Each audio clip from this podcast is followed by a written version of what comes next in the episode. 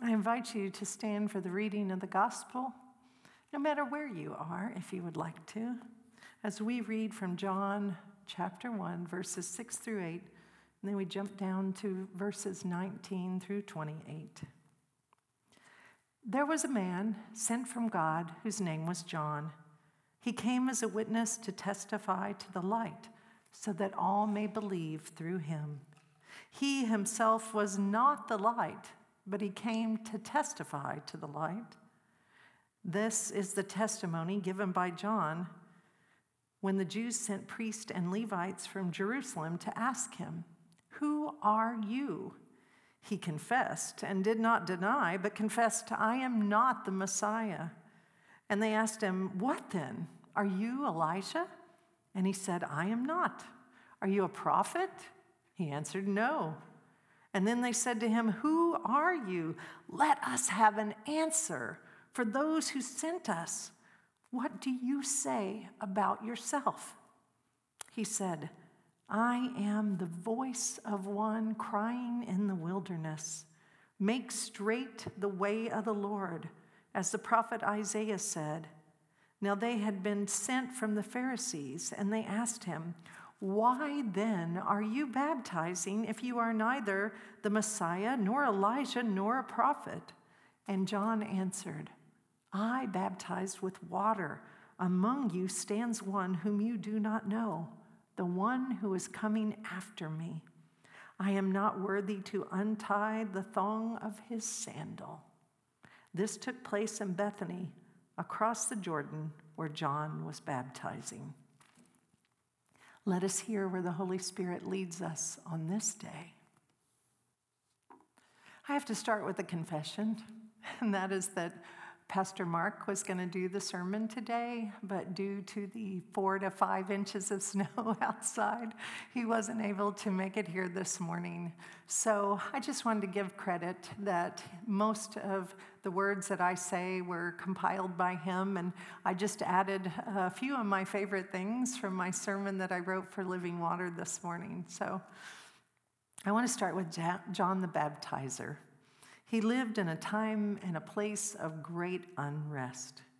He and the rest of Israel were a small and somewhat insignificant part of the world that had been conquered by Rome and were occupied by legions of Roman soldiers. A legion is 144,000. I just want you to hear how big that number is. Israel, like all portions of the Roman Empire, were forced to live under Rome's thumb and were surrounded by daily signs of Roman oppression and heavy taxation. It was a time of great unrest in Israel, aggravated, aggravated by the fact that factions of Israelite society and faith responded in different ways to this Roman occupation. We often imagine that it's only in recent years or even recent days that there's been so much division and tension in the society. But the situation in which John the Baptizer was very similar to our own regard. There were Sadducees, who were old hardline Jewish aristocrats who held tightly to tradition, and they looked down on other groups like the Pharisees who they believed were making too many accommodations to the political pressure of the day. There were also the Zealots, a smaller but a militant force that was used to do whatever they could to resist the Romans. We've also learned in recent years of an even smaller group called the Essenes, who were a strict monastic community focused on purity and discipline. The group that we hear the most about in the scriptures is the Pharisees. They exercise the greatest authority in religious community, and they tried to walk a fine line between being true to the Jewish faith and life, but without doing anything to upset or antagonize the Romans. They were fully aware if the unrest got out of hand in any way that it could result and Rome clamping down on them even more harshly. The Pharisees didn't want the Romans there any more than anyone else did, but they tried to be pragmatic in their opposition and just keep a lid on any tension that might flare up. They held most of the positions of power in the religious community, so they saw it as their responsibility to maintain the status quo at all cost. With that in mind, it's clear why the Pharisees one day sent these representatives to talk to John the Baptist to ask him these questions. You see, John was developing quite a following among the people, and the Pharisees were worried that he might stir up trouble. It's an understandable response from what we know about John the Baptist. He presents as someone who's a bit of a rebel. When someone new comes along, we often react the same way. We want to see for ourselves who this person is and what they're up to. The Pharisees wanted to know if John was someone they needed to be worried about. They asked John if he was the Messiah, and he said he was not. Then they asked him, Are you Elijah? Are you a prophet? And he said, No, I am not. They were unable to pin him down. And so they told them they have to report back to those who had sent it. And so they demanded, Give us an answer. He told them that he was not the one that they needed to be worried about, that he was preparing the way for the one who was really going to shake things up. That might have calmed some of the Pharisees at the moment, but it also alerted them to the fact that there was someone else coming that they really needed to watch out for. Now, if the Pharisees were interested in keeping an eye out for someone God might be doing, using to do a new thing, that's one thing. But the Pharisees' main interest was making sure that no one did anything new that no one came along who would shake things up and possibly provoke the Romans into a vigorous clampdown on them. We often talk about the Pharisees as evil people who oppose Jesus and his followers at every turn. We often make them sort of cartoonish enemies who had nothing but bad intentions at heart. But if we're honest with ourselves, we have to admit that most of us have a lot in common with the Pharisees.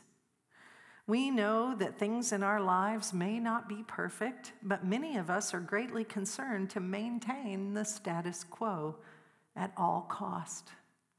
Many of us keep an eye out for anyone who might bring unwanted change in our lives or in our community. So often we blame people who are older for resisting change, but 20 years of youth ministry taught me that kids hate change as much as adults do. We are quick to turn to those voices and opinions that we always lean on and ask them to check out this person or this group that we have in mind. Ask them one way or another. Give us an answer. Tell us what we are to think. Just as there were differences and disagreements between the Pharisees and the Sadducees, the Zealots and the Essenes. There are differences and disagreements today between Catholics and Protestants, Hindus and Sikhs, religious and atheist. There are differences of opinion about things like Black Lives Matter, same sex marriage, women in leadership, abortion, and on and on and on. And often our main concern is to simply demand, give us an answer so we know which box to put you in, friend or foe. We sometimes try to chart some kind of middle path. We imagine there are good people on both sides of every disagreement, and I'm not sure that I agree. Some things are just not in step with the teaching, Christian teaching. Some things do not line up with the heart of Jesus. We can disagree about what those things are, but that's the question we're supposed to be asking. Is this in keeping with our calling as followers of Christ? Instead of trying to keep everything nailed down as it is, demanding of others that they give us an answer so we don't have to change our thinking about anything, We are supposed to be those people who are so convinced of God's presence and power that we are always on the lookout for what God is doing next. It's not a question of getting God to give us an answer about what He's up to in the world or in our lives. It's a question of God coming to us, especially in this Advent season, and demanding of us give me an answer about what you intend to do with the life that I've given you. When we lit the third candle of our Advent wreath this morning, we read a passage from Isaiah 61 that describes well what God is up to in the world. The Spirit of the Lord God is upon me because the Lord has anointed me. He has sent me to bring good news to the oppressed, to bind up the brokenhearted, to proclaim liberty to the captives and release to the prisoners, to proclaim the year of the Lord's favor. Today in Advent, we celebrate this emphasis on joy. This scripture for joy is the same scripture that Jesus read in the temple when he proclaimed that he was the Messiah. Jesus was born into a world that was not joyful. His family didn't travel to Bethlehem because they wanted to. They were there because of the occupying forces in their country required them to go. They didn't return home after he was born because they had to flee to safety and be refugees for two years. This is not an idyllic setting of warm and fuzzy Christmas memories that we so often attribute with the holiday. Sometimes we forget the people we are descended from are a people who've been persecuted, enslaved, and occupied. Sometimes in our Christian traditions, we ignore that the people found joy in spite of their circumstances.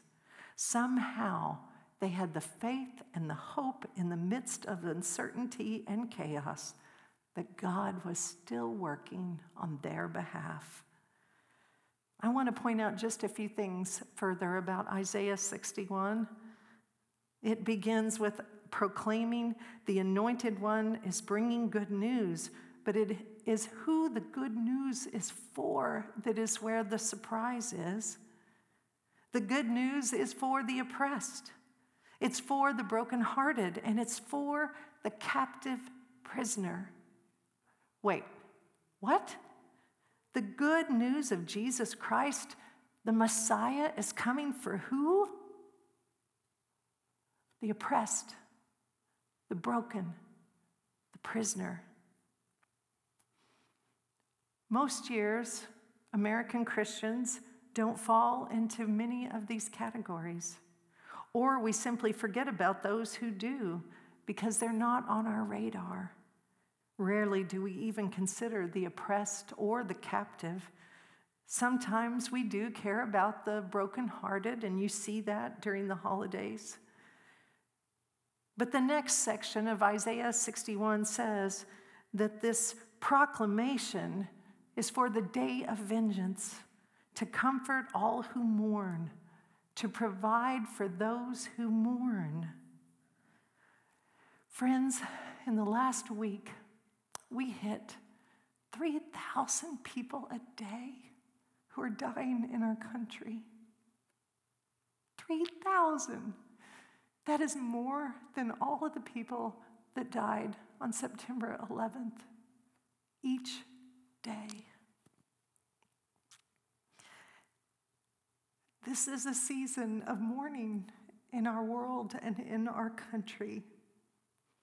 And when God asks, comes to us in this Advent season of preparation and demands from us an answer about what are our intentions,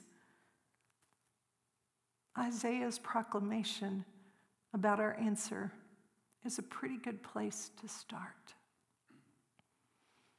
Amen.